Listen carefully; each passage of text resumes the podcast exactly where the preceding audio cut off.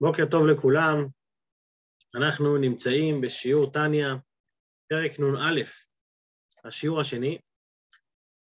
בתחילת פרק נ"א, אדמו"ר הזה כן מדבר איתנו על מהי השראת השכינה.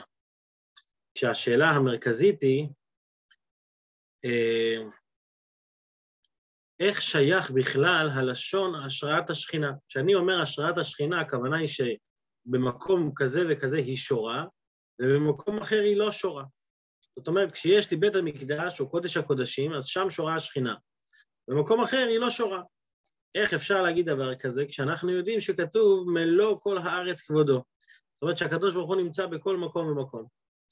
אז כדי להבין את הדבר הזה, אדמו"ר הזה כן פותח במשל, אגב, כל הנושא הזה נועד כדי להסביר יותר טוב את המשל של הזוהר, שהוא מובא מהינוקה, שהוא, שהוא כותב על הפסוק, ושמן על ראשך לא יחסר, שיש, שיש נר, שהוא עשוי מפתילה, שמן ואש, שהאש זה השכינה, השמן זה המצוות, והפתילה זה הגוף. אז בשביל להבין את זה, אז הוא מדבר על השראת השכינה, שהשראת השכינה היא בעצם מה שקורה בנר, שהאש שורה, השכינה שורה על האדם. אז כדי להבין את הנושא הזה של השראת השכינה, הוא מביא משל מהגוף והנפש. מהו המשל? בחיבור בין נפש לגוף יש שני סוגים, שתי דרגות של החיבור הזה בין הנפש והגוף. דרגה אחת זה החיות הכללית של הנפש שהיא מחיה את הגוף. זאת אומרת, החיות הזאת היא שווה בכל מקום ומקום. לא משנה אם זה נמצא באצבע או ברגל או בראש, הנפש נמצאת בגוף באותה מידה. זה נקרא חיות כללית. אבל בחיות של הנפש לגוף יש גם חיות פרטית. מה זה חיות פרטית? כוח הראייה הוא בעין, כוח השמיעה הוא דווקא באוזן, כוח ההליכה הוא דווקא ברגל וכולי וכולי. כל איבר פרטי מקבל את החיות הפרטית שלו. וכמו שהסברנו בסיום השיעור הקודם, שהחילוק הזה, שכל איבר פרטי מקבל את החיות הפרטית שלו, זה לא חילוק שנובע רק מהכלים, רק מה, מהאיברים עצמם, אלא זה חילוק שהוא מתחיל בנפש. מה זאת אומרת חילוק שהוא מתחיל באיברים? זאת אומרת שהאיברים, יכול להיות שהאור הוא שווה בכל מקום, רק שהכלים משתנים ממקום למקום.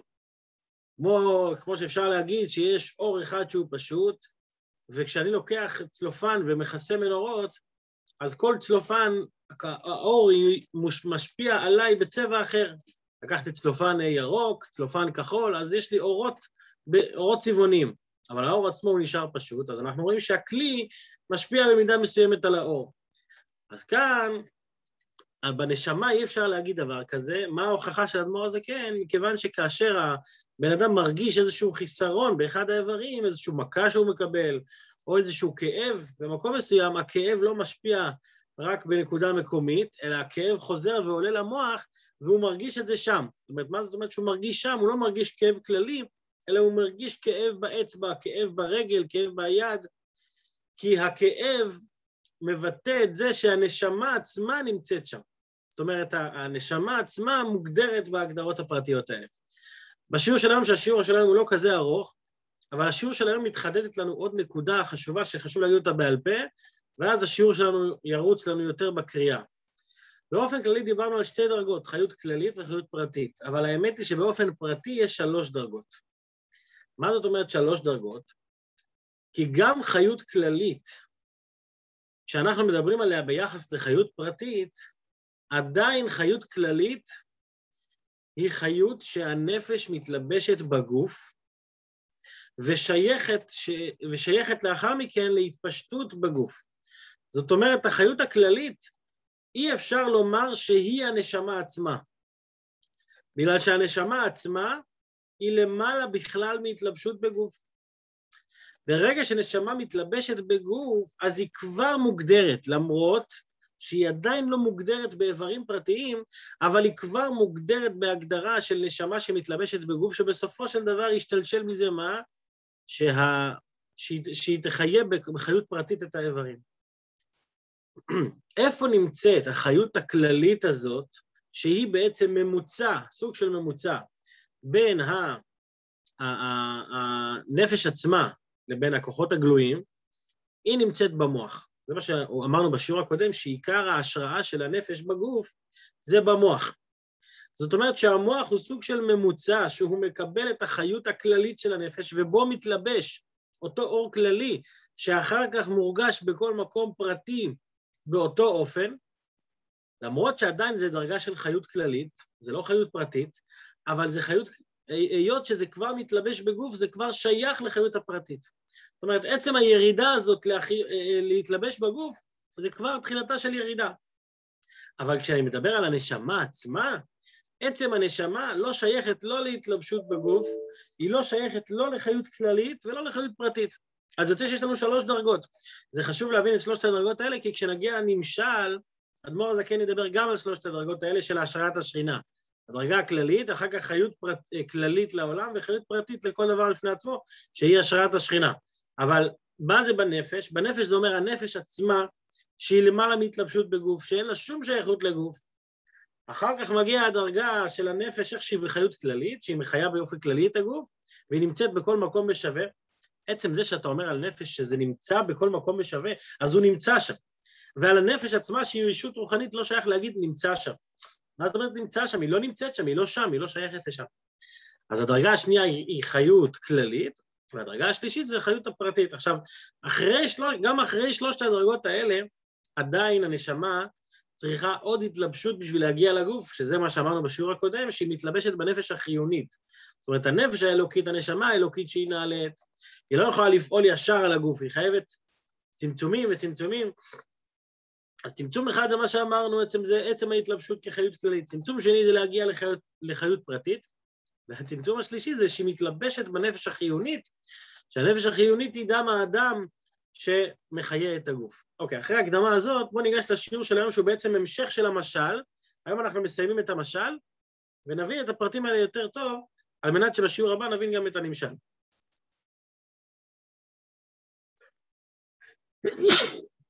סליחה. אוקיי, עכשיו ניגש לשיעור של היום. כן, והנה, על המשכת כל התרי"ג מיני כוחות וחיות, מהיעלם הנשמה אל הגוף להחיותו. זאת אומרת, מעצם הנשמה להמשיך את זה אל החיות הכללית של הגוף. עליה אמרו שעיקר משכנה והשראתה של המשכה זו וגילוי זה הוא כולו במוחין שבראש. אם נשים לב, כבר אנחנו יכולים לשים לב לחילוק הדק הזה שבין עצם הנשמה עצמה שהיא למעלה מהתלבשות, לבין החיות הכללית שאיפה היא מתלבשת במוחין שבראש.